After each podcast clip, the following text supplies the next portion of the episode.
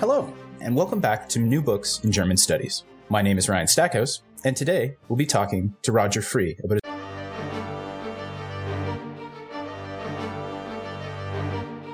Hello, and welcome back to New Books in German Studies. My name is Ryan Stackhouse, and today we'll be talking to Roger Frie about his new book, Not in My Family German Memory and Responsibility After the Holocaust.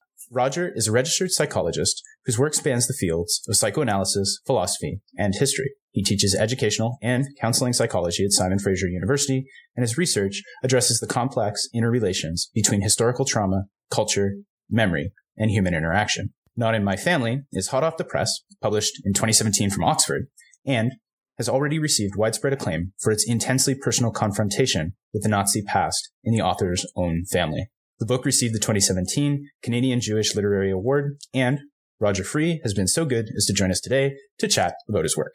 Without further ado, Roger, welcome to the show. Thanks, Ryan. It's a pleasure to be here. So before we begin talking about Not in My Family, I was wondering if you could perhaps tell us a bit about yourself.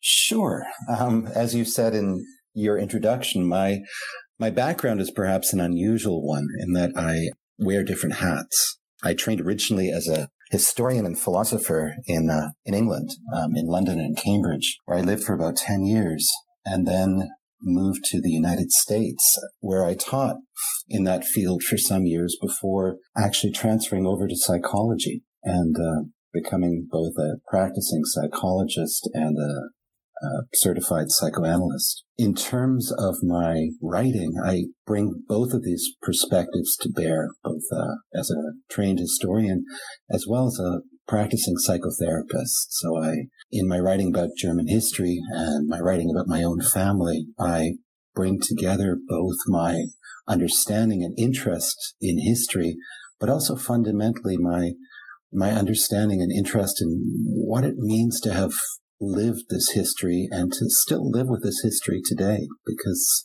as we know, the effects of historical crimes don't go away. They get transferred from one generation to the next. How did you come to write Not in My Family? I hadn't planned to write this book. Um, in some sense, it was really by chance and circumstance. I am the son of German immigrants and to Canada. I grew up in Canada, spent my childhood here, and I had always known about my family's German background. Uh, in my family, we spoke openly about the German past. We spoke openly about Nazi history. It was very important to my parents that I know about this history, that I understand and know the moral obligations that follow um, from being a German descendant in regards to the perpetration of the Holocaust. What I didn't realize, though, and what wasn't talked about, was the involvement of my own family members, uh, specifically um, the maternal grandfather that I grew up knowing and loving as a child, um, had joined the Nazi Party.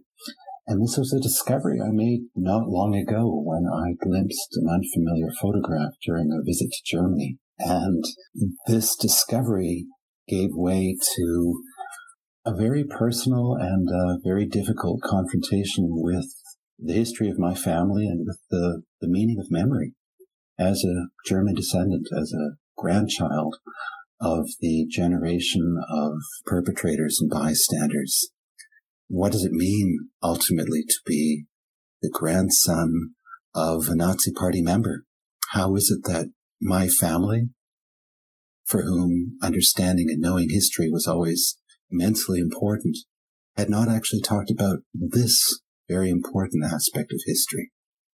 And as I soon discovered, the history of my family, the confrontation with the past, was repeated in a great many other German families, both within Germany and families like my own who had emigrated uh, in the immediate post-war period.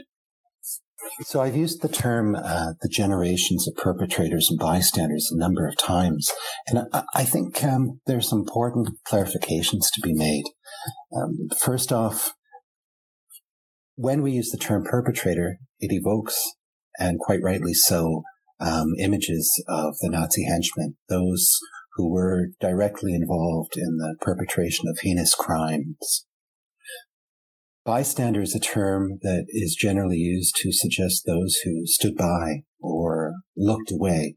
Of course, when we separate bystander from perpetrator in that manner, it suggests that the bystanders really weren't very involved. But as we know today, it was the very fact that individuals stood by or looked away that enabled the perpetrators to carry out their crimes. My grandparents, based on all the information I've been able to find, were so-called ordinary Germans. They weren't early joiners of the Nazi party.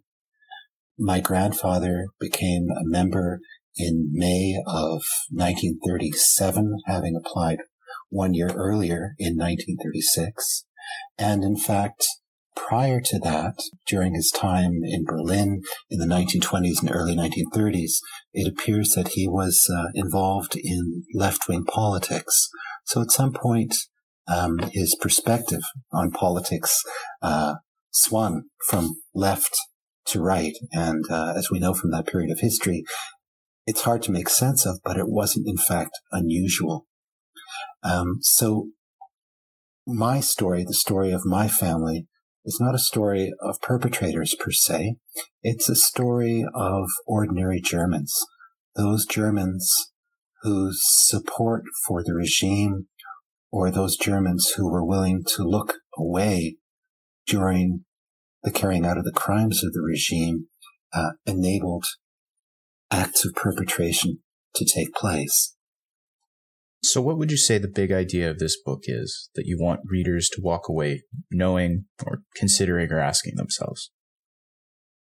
I think my fundamental hope would be that readers would come away from having read this book with a willingness to better understand their own histories and the histories of their own families, regardless of what those histories might be, and the importance and the relevance of talking about the past. That so oftentimes in today's society, we're focused chiefly on the present and on that which is immediately in front of us. And it becomes so easy to overlook the fact that we also carry the past with us. And that past that we carry with us is often a past that is uh, filled with trauma and historical and moral obligations. Um, and I think the more we can know about that, the more we can understand that, the better we can relate to our present lives and understand our present lives. Well, you're definitely speaking to larger questions here. At its core, this is a book about your struggle with the Nazi past of your grandfather and coming to terms with that. As you put it, to reconcile the memories of the man with the knowledge of his deeds who was your grandfather to you as a child, and what did you learn as you grew older that challenged these memories? My memories of my grandfather have always been very dear to me. I grew up only with one grandfather. Um, my father's father was a member of the Wehrmacht, the uh, regular German army, and he died um, on the Russian front in very early 1942. Um, to my knowledge, um, he was never a member of the Nazi Party, and uh, to my knowledge, um, he, he, does not appear to have been a supporter of the Nazis. But here again, as in so many cases, um, a full accounting of history uh, remains to be achieved, and I think it's the case for many uh, German um, grandchildren or German descendants like myself. So my other grandfather became, I think, doubly important to me. And, um, my relationship to him really was defined by a sense of both geographical separation and emotional longing as a result of that separation. Um, I grew up in Canada, as I said. I was born in North America. And throughout my childhood, uh, we visited um, my grandparents in Germany in the city of Hanover. And those those visits were really amongst uh, I think the happiest childhood memories I have. Um, on occasion, uh, my grandparents also came to visit us in Canada, so I saw them on a somewhat regular basis. But I think from the perspective of a child uh, longing for that connection, not nearly enough. And so those moments in which we were together were always very, very important to me. And uh, learning from him, uh, learning a little bit about his craft. He was uh, an artisan and an artist, and uh, simply having that time to spend together. So uh, again, as a result of I think all of these uh, experiences, um, he's always played an important role uh, in my in my life.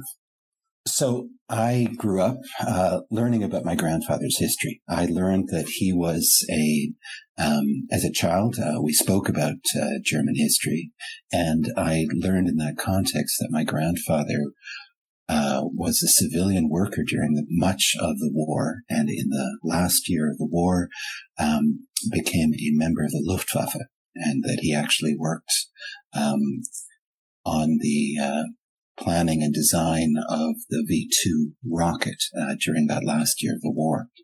And so I had a particular image of my grandfather. Um, it was undoubtedly an idealized image, um, an image that sought to keep the Nazi past at bay. And it was essentially seeing my grandfather as a reluctant German soldier, in some sense forced to fight a war that was not of his making and uh, that he didn't wish for. And that image stayed with me. And um, it was an image that allowed me to, I think, uh, avoid really knowing. And it wasn't until much later, as I said, um, some years ago when I was visiting Germany uh, and visiting with relatives that I saw my older relatives, uh, family members sorting through documents and photographs, uh, trying to figure out which ones to keep and which ones to discard. I was quite literally uh, walking by them whilst they were doing this, and I glimpsed a photograph of my grandfather. In the photograph, he appeared younger. It's not a photograph I had seen before, and he appeared to be wearing a uniform, uh, one that I didn't recognize. His face seemed familiar to me, and yet it also seemed somehow alien. And in that moment when I glimpsed the photograph, I, I remember it, it, it, felt as though um, I was struck um, by a sudden understanding. Um, all the pieces of the puzzle seemed to make sense in that one moment. And, and I found myself, uh, it was a, an embodied feeling. I, f- I felt numb. Um, and it took some time before I was able to revisit and, and think about what had I just seen and even begin to, to talk about it, um, within the context of my family. So I realized that he uh, after doing some research that the uniform that I saw um, suggested that he was a participant in the NSKK. Uh, the NSKK was set up by uh, the Nazis as a training ground for um, largely middle class Germans to become involved in the understanding and driving of automobiles and repair of automobiles and motorcycles. And it was quite a, seemingly a popular group, and it was oftentimes perceived both during that time and in the decades after the war as an apolitical group. And it was given that veneer because at the Nuremberg trials, it was declared um, not to be a perpetrator organization. Of course, since that time and through historical research, we now have a different uh, understanding of what the NSKK was. And it was indeed um, an organization of the Nazi Party that sought to teach uh, and fulfill its uh, racialist ideology uh, to uh, these largely middle class members. And uh, the membership, to my understanding, participated in uh, lectures on uh, Nazi ideology, and they then proceeded to uh, drive and repair cars and automobiles. Um, it's oftentimes been talked about and perceived as a group that Germans could join without, quote unquote, getting their hands dirty. In other words, it might be part of the Nazi party, largely understood, or the Nazi regime, but it wasn't like those perpetrator organizations by which people often meant the SS and its various branches. So the question I needed to ask myself was, what did this photograph tell me? How do I understand the meaning of this photograph given what I learned about history through my family and also given what I know about history, specifically German history and the Holocaust. And for me, as a practicing psychotherapist, how was it that this memory was not talked about? How was it that I seemingly grew up, grew up both knowing and not knowing about this history? That these very important facts remained unsaid and not discussed. As I soon learned in doing some research, my experience was hardly unusual or unique, uh, that it was in fact repeated in many German families. And so this led to a, a, a, period of confrontation with this personal history and its meaning, which then led me to eventually write this book. Um, so as I said, it's, it's not something I initially chose to write, but over time it became clear to me that the story I had to tell seemed to have larger ramifications. The book itself, as you begin to explore these different aspects of what you call the learned history and, and private narratives that exist within your family and in the public sphere, you set out by looking at what led Holocaust survivors and Germans to North America after the war. And while comparing these migrant narratives, you say that the paths were, uh, quote, radically divergent, yet paradoxically connected. How so? What did you discover in comparing these narratives? So, the decades after World War II are often known as a so called latency period of memory. Uh, it's a period in which both for Germans and German descendants, as well as Holocaust survivors and their descendants. Little about the past was spoken about openly or publicly. And generally, we understand that it wasn't until the 1960s, specifically mid to late 1960s, that this began to change.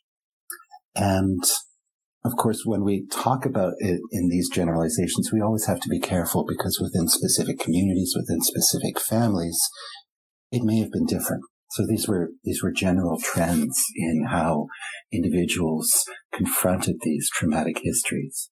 We also have to be very careful not to make direct comparisons between the German uh, confrontation with the past and the history of um, being a perpetrator nation and the confrontation with the past for Holocaust survivors and their descendants because they're manifestly different. Um, nevertheless, there are some general similarities in the way that traumatic histories can be hidden and can remain hidden because they are either so painful and difficult to even begin to articulate because they remain unknown, or, as is often the case in many German families, they're covered over in a blanket of silence. And this silence is really initiated by a sense of inherited shame and guilt.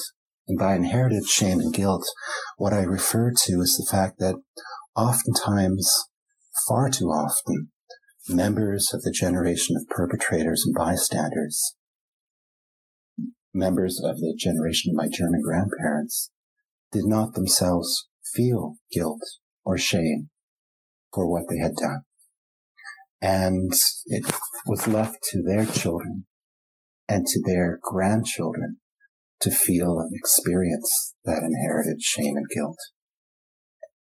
And when that experience was brought forth, that often led to this creation of the blanket of silence covering over the past. Yeah, there seems to be a curious connection between, as you identify, third generation Germans, such as yourself, uh, to say the, the grandchildren's of the grandchildren of perpetrators and Holocaust survivors or the children of Holocaust survivors specifically. You have this narrative that Hoffman presents and then you have your own experiences growing up in the city of Vancouver and both of you have this period and formative period in your life on the West Coast. I was wondering if you could tell us a bit more about that. Sure. The book itself is largely autobiographical in the sense that it uses my experience and the experience of my family to talk about the larger uh, historical themes of of memory, confrontation with the Nazi past, and trauma and the transmission of trauma. And I felt it was important to begin specifically with my own background and, in a sense, my own childhood what was talked about when I was a child. Now, obviously, I didn't grow up in Germany. I grew up uh, certainly visiting Germany, and I grew up in a German-speaking home uh, with parents who had recently immigrated from Germany to Canada. So I grew up with German culture. But my experience as a child was, at least when it came to speaking about private family memory, somewhat similar to German Germans and German grandchildren of the generation of perpetrators and bystanders in Germany. And so what I do in this first chapter of the book is I actually set up side by side the experience of German immigrants in Canada, specifically in Vancouver, and the experience of Holocaust survivors and the descendants of Holocaust survivors who arrive in Vancouver during the same period. And what was both stunning and very revealing to me was that these two groups, despite leaving Europe, ended up oftentimes living side by side in the same area of the city, um, halfway around the globe from where the killing fields and the concentration camps were located. And what I look at are specific examples in which individuals who are German or German descendants and individuals who are Holocaust survivors or descendants of Holocaust survivors um, have contact and what happens in these moments. Eva Hoffman's work has been very important, uh, I think, for many people in confronting uh, the past, specifically from the perspective of a second generation Holocaust survivor, meaning that she is the daughter of Holocaust survivors. And I found her work to be um, immensely helpful to me in understanding the dynamics involved, specifically the emotional and historical dynamics. And it just so happens that Eva Hoffman's family arrived within one year of my family uh, in Vancouver my parents. And so I found that um, setting these two narratives up side by side really um, gave, or I hoped at least it would give the reader a sense of how each group sought to come to terms with the past and struggled to do so in those first decades. What I often found in researching this was that third generation Germans, like myself, growing up in Vancouver, knew about the past in a general sense, but didn't know specifically about their family's involvement and didn't necessarily understand why they carried the sense of shame or guilt. And of course, not all did. Um, in the same sense, the descendants, the second generation and third generation Holocaust survivors struggled to understand the experiences of their parents in this new location. There was, without a doubt, an understanding that there was a history in my family that wasn't known, that maybe other people were able to point at, um, and that wasn't talked about. Um, I grew up, uh, as did so many others, um, like myself, with a, a set of questions. Um, perhaps questions that weren't asked and questions I didn't know quite how to ask. And no doubt for my family, as for many other families, um, questions that uh, I would imagine my parents and many other parents like mine didn't know how to answer. Uh, so there was this silence around the past at the same time that there was an understanding from the very earliest age about the past. Um, growing up uh, under the shadows of uh, World War II and growing up with that uh, constant sense of what it might mean to be a German Canadian. The idea that you bring up of this negative synergy between the Holocaust is sort of a departure point for both following generations of Germans and Holocaust survivors or the children of Holocaust survivors. It's definitely interesting in the way that the, the intergenerational trauma definitely seemed to play out within the family in similar ways in terms of meaningful silences and avoidances. Yes. Um, and here I would like to say, I think in many German families, um, the dominant mode of communication about the past was one of silence, about the family past. Um, in many families of Holocaust survivors, it could fluctuate between silence about the past, not knowing about the past, not daring to ask about the past because of the pain and the traumas, to hearing constantly about the past and continually about the past, and not knowing how or what to make of these enormously painful stories that were shared. Right. So it could, again, um, there were general themes during this period, but it, it would fluctuate a great deal from family to family and from individual to individual. Well, as the book goes on, you begin to draw on your professional work to explore how context and situation shapes our understandings of the past. I was wondering if you could share a bit more about where this insight comes from. I, I'm a practicing uh, psychotherapist. And in my psychotherapy practice, what always struck me was the degree to which our environment, specifically our social environment and the history that we carry with us, either personally or through our families and communities, is present. And it's not only present, but at times this history can be um, one of the causes of the struggles we might have in life. And um, over time, I worked with many individuals for whom uh, the historical traumas of their families, um, the traumas that their families experienced, uh, even in previous generations, continued to be present and often affected uh, their lives. This is oftentimes referred to as the transgenerational transmission of trauma. And as I became familiar with working with that, being conscious of it, being sensitive to it, I also became more familiar with the degree to which it was present in my own life and in the life of my family. And that gave me an understanding of how perhaps in this book to talk about the past, not just something that is um, distant or abstract, but something that is actually lived, despite the fact that obviously I'm a grandchild of the German generation of perpetrators and bystanders. What they did or didn't do, what they knew, didn't talk about, has actually affected my life. And it's important for me to be conscious of that. And I shared some of that in the book. So I sought to really uh, foreground personal experience in the book, uh, which wasn't easy for me because both as a as an academic, uh, as a writer, as a psychotherapist, my own personal experience often remains in the background. It's important for me to reflect on it to understand it, but I don't usually articulate it openly. That's something I had to learn how to do with time.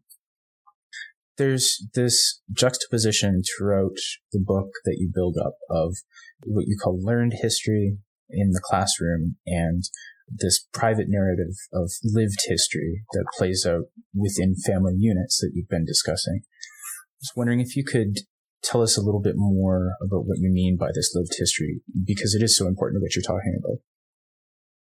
Yeah, I find um, the distinction I make between learned history and lived history to be helpful in enabling me to talk about how we experience the histories that we carry with us, or that indeed we live through.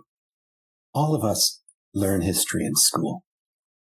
All of us learn to understand certain themes in history, certain grand narratives that we're taught and that we're almost confronted with on a daily level. And that history is enormously important. And it helps us to make sense of what might be going on in the world around us. That history also oftentimes leaves out important aspects of the past. Since I think most of us understand that history is written by those in power to represent certain aspects of the past and other aspects of the past remain clouded or shrouded in silence. Lived history, on the other hand, is the history we carry with us, history that is experienced personally. It's experienced both directly through the emotions, through what is communicated and what is not communicated to us by our elders, by our parents, by our grandparents. It's communicated to us through our immediate families and larger communities. And this kind of history is often an emotional experience in the past. And it often remains unarticulated and yet guides what we know and what we don't know. And it guides oftentimes the sort of grand narratives that we're attracted to that make the most sense to us. And so, uh, this distinction between lived history and learned history is, I think, quite relevant to the German past because beginning in the mid 1960s, um, certainly the late 1960s and then into uh, the 1970s, in post-war West Germany specifically, there began a an attempt to collectively understand the past and collectively understand responsibility for the Nazi past and the Holocaust. And since the mid 1970s, school children in Germany have been taught about Holocaust history. And this has been enormously important. During the period of the mid 1990s, there began a whole effort to build monuments to the Holocaust to remember. And in those intervening decades, concentration camp memorials uh, were set up or enlarged throughout uh, Germany. So this has been a tremendously vital and important effort that has taken place. And you know, I, think Germany is really to be applauded uh, for that effort in contrast to many other nations whose perpetrator histories oftentimes remain silenced. Yet within German families, there was often a distinction made between that collective sense of remembering and what was known within German families about the role of their own family members, their own relatives, their own parents or grandparents.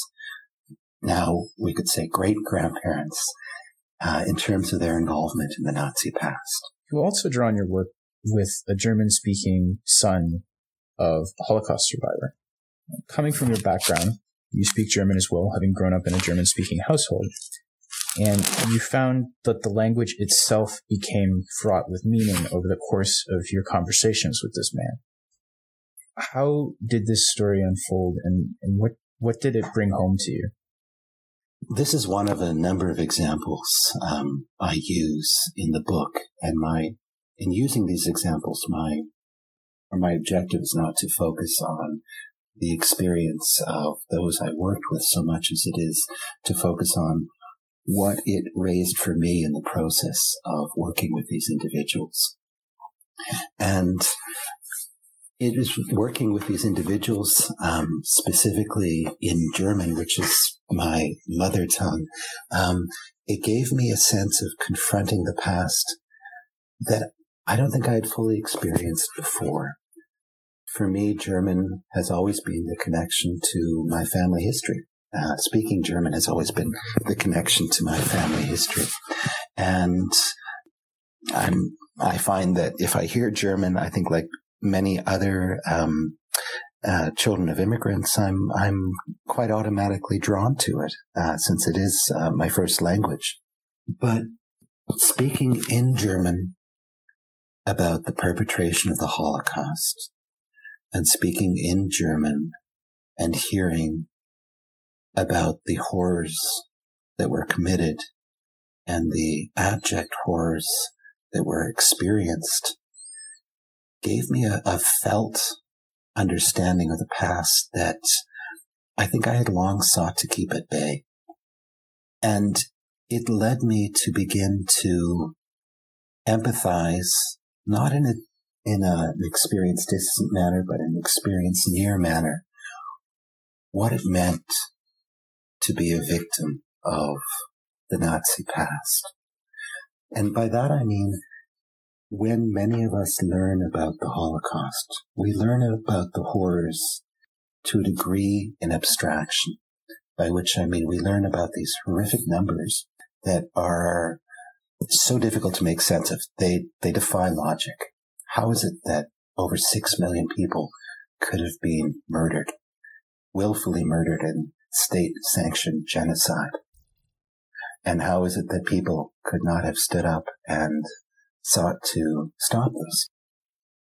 And when we then learn about and hear the experience of individuals who were the victims and survivors of the Holocaust, it gives us a very different perspective.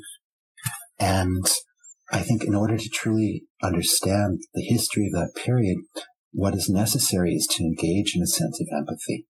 And by empathy, I mean an attempt to imagine, to think, to feel one's way into what the experience of the other person may have been. And when you carry with you a history of family involvement in the Nazi past, that's a difficult thing to do. Above all, because it means confronting the complicity of your own family in that past.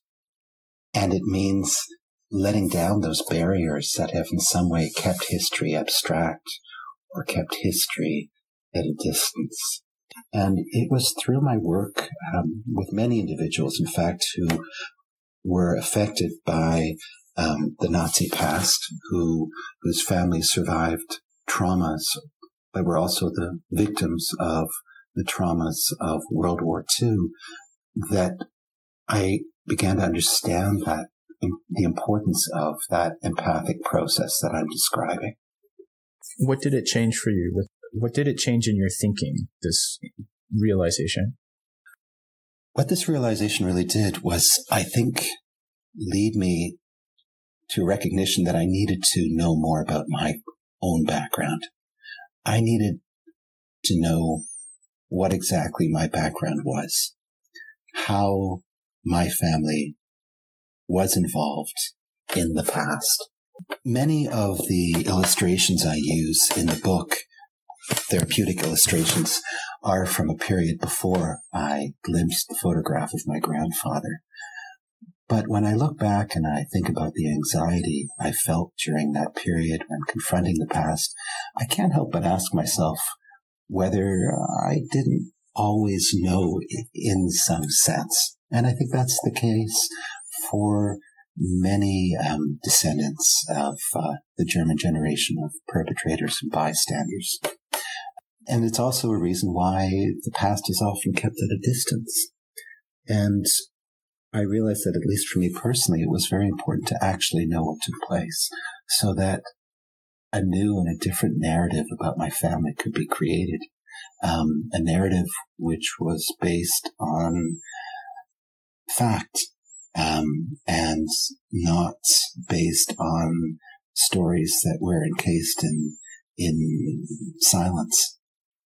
A narrative that I could uh, communicate to my children. As you turn to public discussions of German suffering during the Second World War, and specifically this tension between the Allied bombing campaign and its relation to the Holocaust, what is particularly interesting to me as a reader is how you use your experience of the September 11th attacks in New York as a sort of moral compass to navigate the German experience of the wartime trauma of the bombing campaign. Where did this lead you as you were exploring this concept of German suffering stacking up against the Holocaust and the moral culpability that that carries? I lived in New York and uh, worked and practiced as a psychologist for many years. Um, and we were living in New York uh, during the events of September 11th, 2001, when the uh, World Trade Center bombing uh, took place.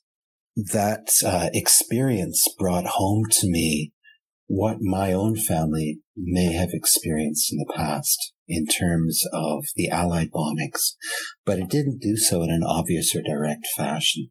Um, like many others during that period, I found that I had a series of nightmares um, that lasted for many years. The burning towers, and in these nightmares, um, the burning towers and my glimpse of those burning towers and the flames took place um, in the dead of night. And it was in trying to understand those nightmares and trying to come to terms with them that I began to realize that and remember the stories I had been told by my mother of her own experience as a child during the Allied bombing of Hanover.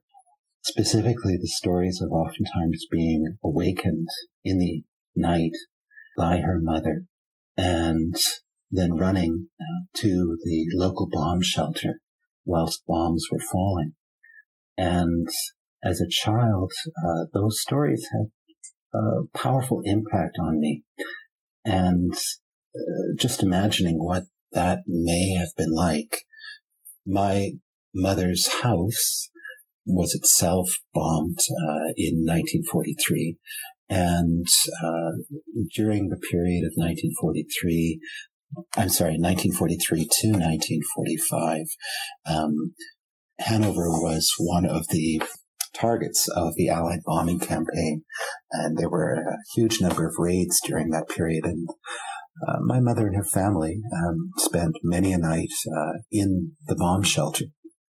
And so that was an awareness I, I received early on as a child, uh, hearing about uh, these stories.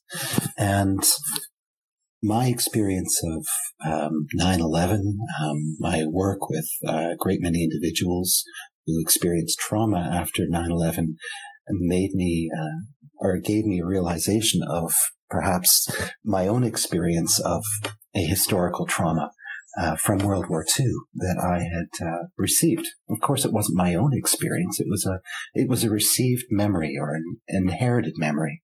But specifically, what was inherited was not the memory, but the feelings associated with those experiences that my mother and indeed my father went through as children. Both my parents were born in 1935 and and were nine years old uh, when the war ended. So their experience of the war was as young children, and and both families were quite severely affected by uh, wartime trauma um, related to the to the Allied bombing. So what was important to me was to understand how it was that I was able to feel already from a very early age that sense of wartime trauma experienced by my parents and specifically my family's memory. But how at the same time, growing up, I kept the experiences of Holocaust survivors and their descendants at a distance.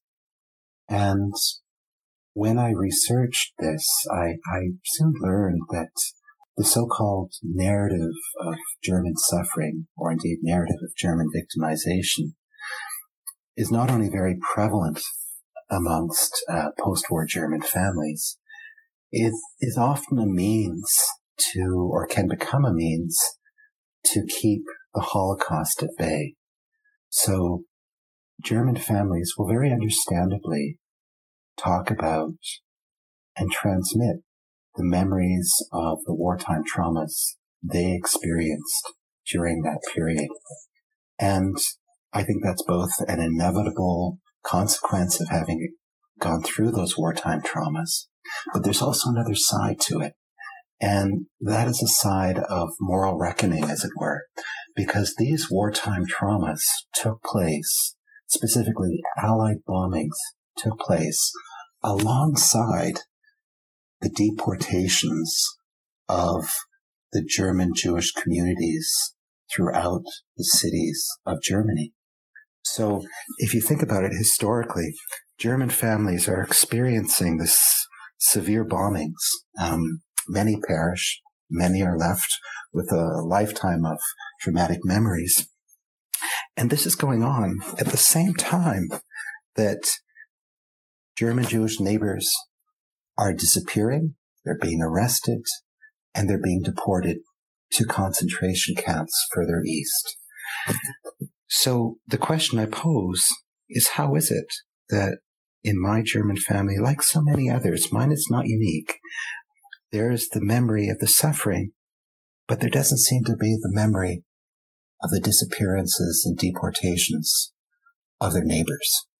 And in the post-war decades, right through to the present, there's been a focus on the suffering, but there's been an absence of memory about what took place in the very presence of that suffering. So in this chapter, I specifically use and juxtapose my family's experience of the Allied bombings alongside the stories of and, and individual experiences of German Jewish families in Hanover who were uh, arrested and deported. And I seek to, in that sense, create what I refer to as a moral compass for remembering the German past. And in so doing, I'm not seeking to in any way undermine the very real wartime suffering that took place. And in Germany over the past uh, decade and a half, there, there's been an attempt to understand the way that that wartime suffering has had effects on a great many individuals. But I also, by putting these two experiences, that of German civilians and that of German Jews who were deported and ultimately, in many cases, murdered by Germans, by putting them side by side, I really try to address what has become known as the German narrative of victimization, uh, which refers to a whole host of books and media productions, really from about 2000 onwards, that have focused on what Germans experienced during the Allied bombings in particular, but also in terms of uh, the refu- German refugees from Eastern Europe uh, moving west into Germany. And I suggest that whilst there's importance in remembering and addressing the individual experience of Germans, German descendants, be it second generation or indeed third generation, who carry with them the effects of those wartime traumas, we have to be very, very careful not to create a grand narrative of victimization. Because as so often seems to be the case when we look at post-war German memory of the Nazi past, that narrative of victimization takes place in lieu of, or indeed it takes place as a means not to think about what was done by the very Germans who experienced those traumas to their Jewish German neighbors. Out of this discussion of the bombing campaigns, you turn to look at the ambiguity of the Nazi past in post-war Germany and this divide between public memories and private memories that you've seen play out in specific reference to the bombing war and the Holocaust. And ultimately, this leads you to this discussion of a moral responsibility in memorialization and what what an effective memorialization looks like. Can you tell us a bit more about this and how you came to these ideas? So I've I've spoken uh, in the context of the book and in the context of our discussion about history, the history of Nazi Germany, the history of the Holocaust. The difficulty often is that when we approach that history, we may see it as a a, history text, a book that can be opened or closed at will, is a chapter that can be read but the contents of which can easily be forgotten. And I think it's enormously important not to address history in this manner, but to understand that it, it continues to be with us. And this is specifically relevant for um, former perpetrator nations. And here I'm not just referring to Germany, of course, but so many nations, particularly Western nations, have histories of perpetration that we continue the work of remembering. And in Germany today, we we have seen in the past, but also in the present, uh, individuals who suggest that enough remembering has took place, has taken place. When that kind of a suggestion is made, it suggests or it brings up the notion that history in some way ends or that the work of remembering ends. And what I learned in writing this book, what I've learned in working with a great many individuals who have been affected and shaped by historical traumas, is that the work of remembering never ends, that it needs to continue, and that we need to be conscious and cognizant of it. And today in Germany, it's not third generation Germans uh, who are learning about the Holocaust for the first time. It is, in fact, fourth generation Germans, Germans whose great grandparents were involved uh, in the generation of perpetrators and bystanders. But we shouldn't think that knowing about the Holocaust is any less relevant for them. And so too, I think in North America, it's enormously important that we engage in the histories of perpetration and not think that the acts of perpetration against the First Nations or the Native Americans or African Americans were indeed a thing of the past, but that the mistreatment and the prejudice and racism continues today, and the effects both of the past and the present are still with us today. And those effects are both present in the lives of perpetrators or I'm sorry, descendants of perpetrators, but also descendants of victims. So from here, you turn to examine the psychological dynamics at play in German post-war memory that sustains this willful ignorance of family entanglements with the Nazi past. And in many ways, the book, this speaks to the core of the question you asked yourself when you encountered this photograph of, of your grandfather in uniform. How could you not know about your family's Nazi past? What did you find? In confronting my own family's uh, German past, I needed to grasp how it was possible that we might know and not know at the same time. Uh, in the field of psychology and indeed psychotherapy, there's an understanding that many of us, as a means of getting through life in general, but perhaps specifically, um, particularly difficult periods, engage in a kind of simultaneous knowing and not knowing, by which I mean that we often uh, have a sense of things in life that may be too painful or too shameful to think about, let alone to speak about. And we push them aside. Uh, we dissociate them. And the difficulty, of course, when it comes to history is that history doesn't disappear. Specifically, the moral obligations of collective crimes, the moral obligations of genocide remain with us. But so too do the effects, the traumatic effects. And those traumatic effects are visible uh, in the descendants of perpetrators and bystanders, and they're also visible in the experience of the descendants of survivors and victims. And in this chapter, I seek to think about that process in, a little bit more detail.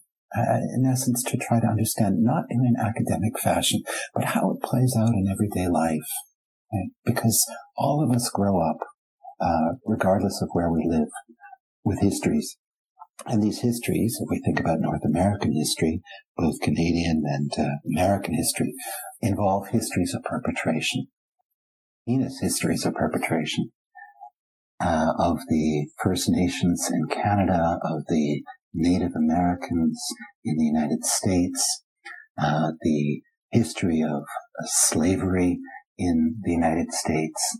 And these histories are both known in an abstract fashion, but they are often kept at a distance.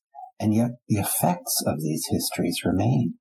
We can see these effects in society. We can see these effects in the lives of individuals. And how do we respond to that? Right? How do we, how do we begin to grasp that or even indeed make sense of it? And as someone who's of German background, um, this is, this is a very real struggle. And I think it's one that many individuals of German background, if they wish to engage in history and the moral obligations of history, need to come to terms with. And I think it's uh, it's not something that one ever resolves. I think we just have to be conscious of it and sensitive to the process. At the end of the book, you're faced with this knowledge of your grandfather's Nazi past and still weighing the childhood memories that you have of the man. On the one hand, you have your sense of responsibility for breaking the silence in passing your family's history on to the next generation. And on the other, you're confronted by how to actually go about doing this, judging, understanding, empathizing, different options that you go through, uh, how how to relate to your grandfather's decisions. Reading this, I very much got the sense of an unresolved ambivalence. How did you ultimately come to reconcile these questions, though? I must say, I, I struggle with the memories of my grandfather. Um, these memories are both dear to me, and yet these memories today exist in a very different moral context. And in that sense, there's an ambivalence. So when the book neared completion, I was really struggling with the question of whether I had been fair to the memory of my grandfather, this man who was very important to me. As I seek to convey in the book, it's not about anger or indeed blame. The book is about trying to understand what we do today with these memories, specifically how the descendants of the German generation of perpetrators and bystanders like myself live with these memories. So one thing I needed to think about uh, was whether I could truly empathize with my grandfather. And here I think there's an important distinction to be made, and there's often a confusion around two terms, sympathy and empathy. By empathy, I don't mean sympathizing with my grandfather. I mean trying to understand, trying to think my way, trying to feel my way into what it might have been like to be him, to live in his time. And what I find is an immensely complex period in history, one which is by no means easy to understand and especially when we use terms like Nazi, they carry with them and evoke a whole host of different images. Yet it became clear to me that I needed to understand specifically what this term meant in relation to my grandfather. Now, of course, any research that we do specifically on our own families is always limited by the information that we can find. This book was based on the memories that were passed down to me. It was based on the research I was able to do. It was based on my own experience of my grandparents growing up. But ultimately, it was also based on archival work that I did um, in Germany. And I found out that my grandfather had indeed um, become a member of the Nazi Party. I found no indication, no documentation to suggest that he was ever involved in perpetrator organizations. Yet the evidence that I did find suggests that he was indeed a supporter, at least to the extent that I can understand, of the Nazi regime. And that knowledge in itself uh, is very difficult for me to make sense of.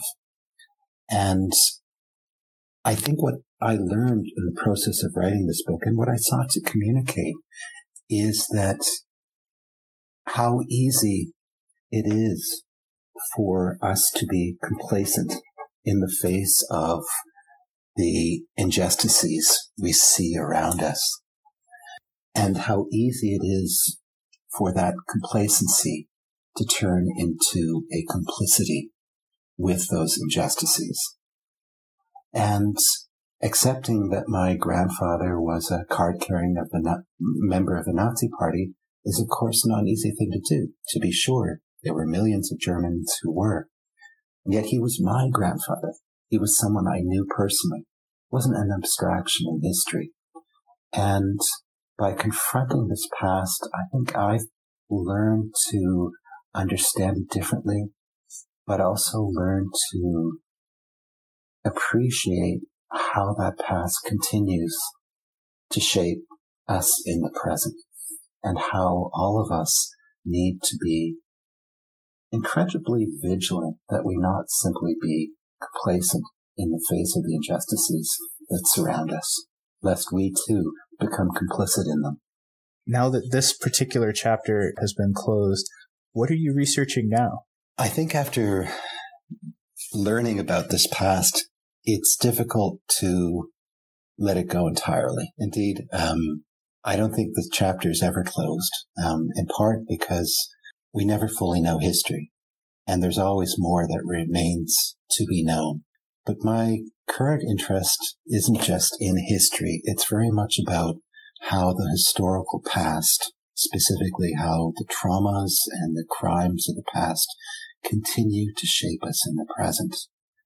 And above all, I think the importance for us, and for us, I mean the general populace, to really appreciate and understand that those traumas continue to have effects into the present and that those effects we continue to see in terms of the current injustices that we're surrounded by.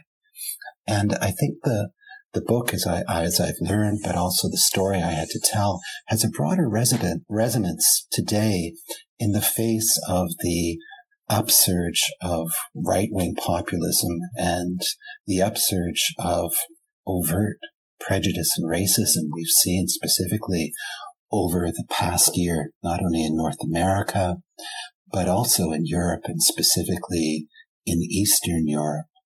And the importance for all of us to be conscious of that and not to stand by in the face of those injustices, not simply to be bystanders, because being bystanders means ultimately enabling those injustices to occur and to continue, but finding ways to confront our own role in shaping what occurs around us.